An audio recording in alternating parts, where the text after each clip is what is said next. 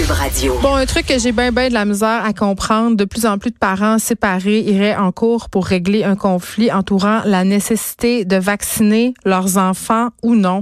J'en parle avec Maître Sharon Otis, une habituée de l'émission, avocate spécialisée en droit de la famille. Maître Otis, bonjour. Oui, bonjour, Madame Peterson. Êtes-vous dans une tempête de vent, là?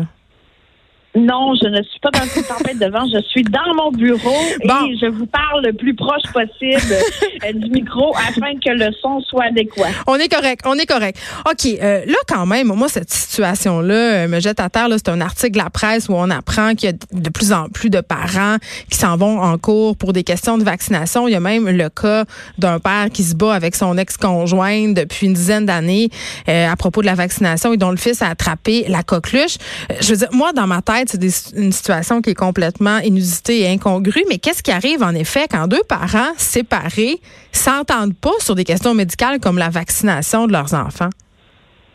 Ben, regardez, moi, la première chose que je trouve incongrue avant d'entrer dans le sujet, c'est que on nomme dans euh, l'article de la presse le nom du père, alors que euh, nous, euh, à titre de juriste, mm. on doit préserver l'identité des enfants mineurs. Ah, Ça, ça me, ça me heurte. pour répondre à votre question, qu'est-ce qui arrive lorsque deux parents sont séparés et ne s'entendent pas sur, par exemple, la vaccination ou les soins qu'on donne à un enfant? Attendez, maître Otis, y a quand même une photo de l'enfant aussi dans l'article de la presse.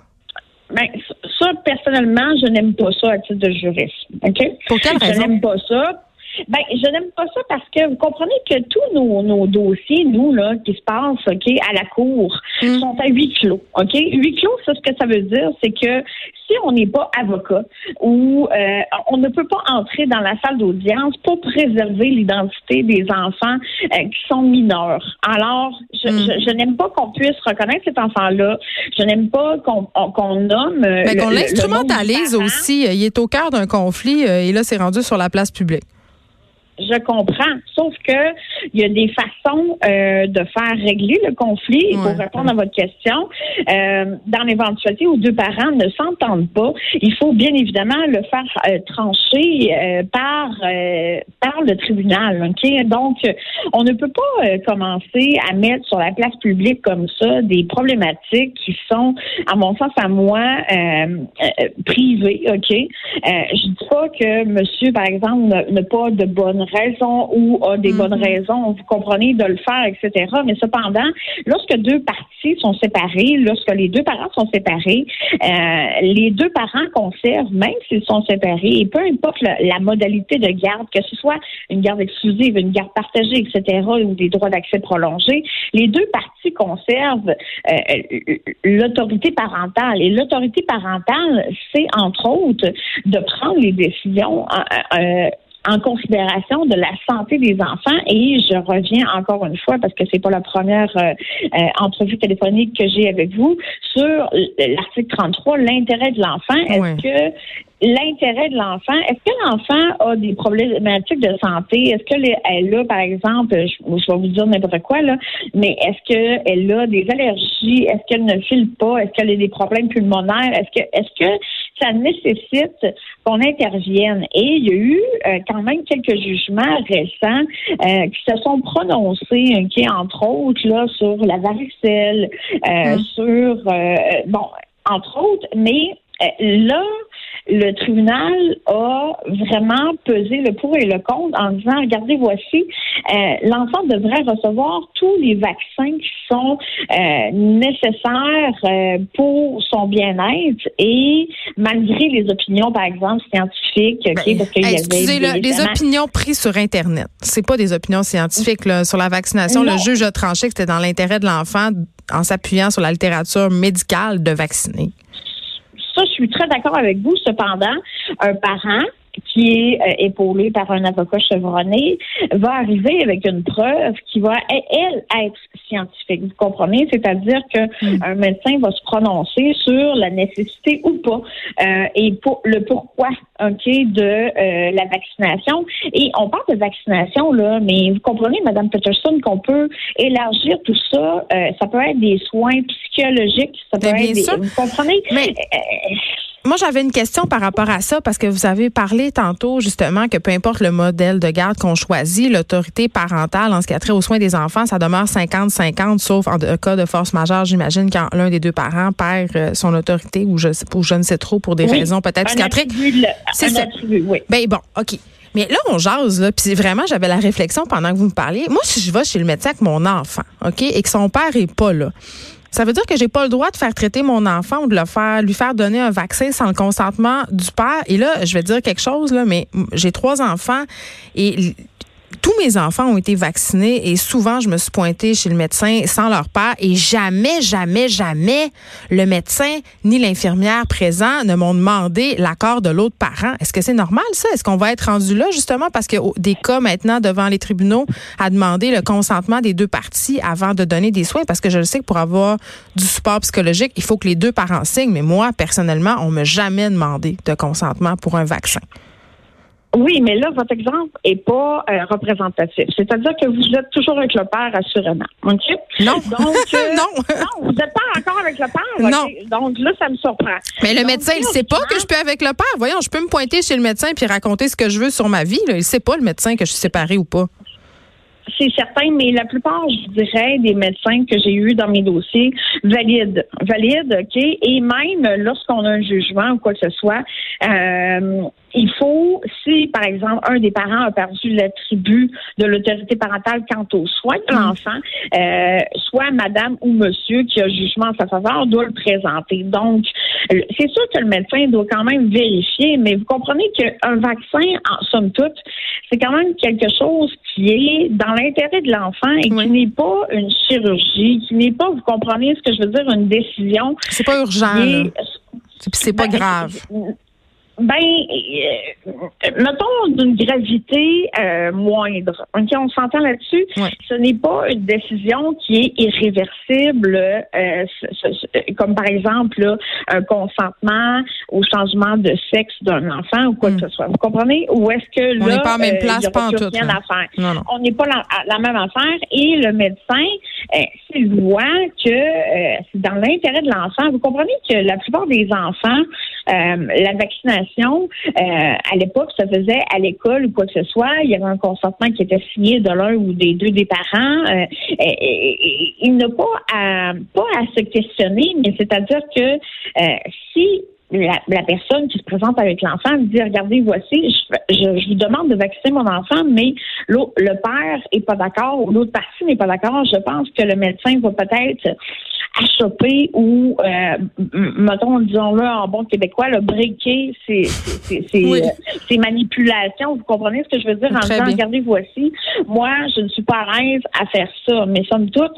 on parle pas d'une transfusion, d'un refus d'une transfusion sanguine, comme par exemple au niveau des témoins de Jéhovah pour lesquels ça a pu, par exemple, coûter la vie d'un enfant. Là, on parle d'une vaccination. Mais somme toute, si on n'est pas d'accord avec l'autre parent, euh, c'est sûr qu'il faut faire trancher ça devant les tribunaux. Non, mais avant d'aller dans les tribunaux, j'imagine qu'il y a d'autres moyens. Là. Je veux dire, on peut aller chez un médiateur, on peut se parler. Je veux dire, à un moment donné, à quel point les parents vont en cours pour n'importe quoi? Oui, vous avez bien raison. Il y a possibilité d'aller chez le médiateur, mais la médiation, là, faut pas l'oublier c'est la médiation, il faut qu'elle soit de consentement. On ne peut pas obliger une personne, une partie adverse. Mettons que votre ancien chambre ne veut rien savoir dans la médiation.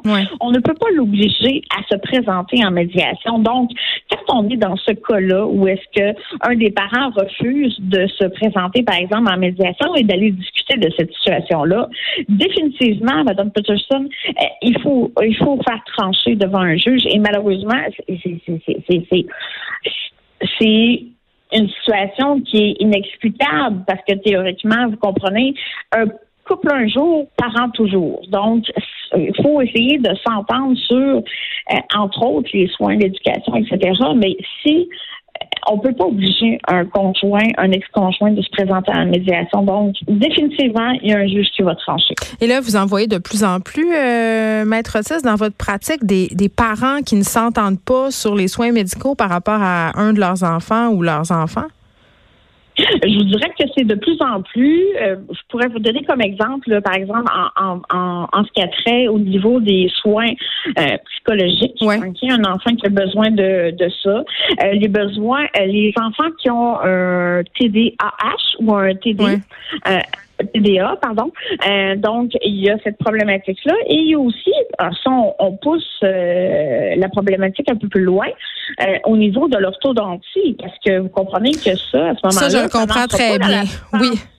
Bon, ça, ça n'entre pas dans, les montants de la pension alimentaire de base et ça devient un frais particulier. Oui, puis on peut débattre de l'utilité, c'est esthétique, tu sais, donc euh, ou parfois non, mais je veux dire, on peut s'ostiner bien longtemps sur des soins orthodontiques. Là. Je suis d'accord, vous devez le voir souvent. Est-ce que c'est nécessaire? Est-ce que, par exemple, l'enfant va avoir des problématiques au niveau, par exemple, du palais ou de la locution ou quoi que ce soit? Est-ce qu'elle devra subir une chirurgie? C'est des choses qu'on voit. Mais, mais je vous dirais que c'est de plus en plus fréquent parce que il y a, malheureusement, il y a de plus en plus de couples qui se séparent et qui ont des enfants. Et je vous dirais que euh, tout aujourd'hui, euh, je ne sais pas pourquoi, mais on dirait qu'il y a une tendance à la contestation. Ça, je reviens à ma euh, question. À quel point les parents vont en cours pour n'importe quoi, à un moment donné? Mais vous comprenez que le juge va les entendre tout de même. Mais notre système est engorgé, tu sais, à un moment de, en tout cas. Le, système est peut-être engorgé, mais sauf que le système doit faire son travail. Et malheureusement, c'est pour ça qu'il y a de plus en plus de séances de coparentalité, c'est-à-dire de, d'apprendre à vivre, de ne pas euh, dénigrer l'autre parent, de dialoguer, parce que tout ça est, est, fait dans le but que l'enfant ne soit pas pris dans un étau. Vous comprenez? Qu'il ne soit pas pris dans un conflit de loyauté. Et, je pense que les parents, malheureusement, doivent malgré leurs leur euh, reproches qu'ils ont à se faire mutuellement au niveau personnel, doivent faire abstraction de leur conflit et dire voici quelle est la bonne décision pour notre enfant? Est-ce qu'il y a moyen que l'enfant, par exemple, euh, n'ait pas, euh, par exemple, ce vaccin-là ou n'ait pas ce, ce, cette orthodontie-là? Est-ce qu'il faut envisager la chirurgie? Mais il faut se parler parce que, dans le fond, les plus grands perdants dans cette situation-là, malheureusement, c'est les enfants. Les enfants, c'est des éponges.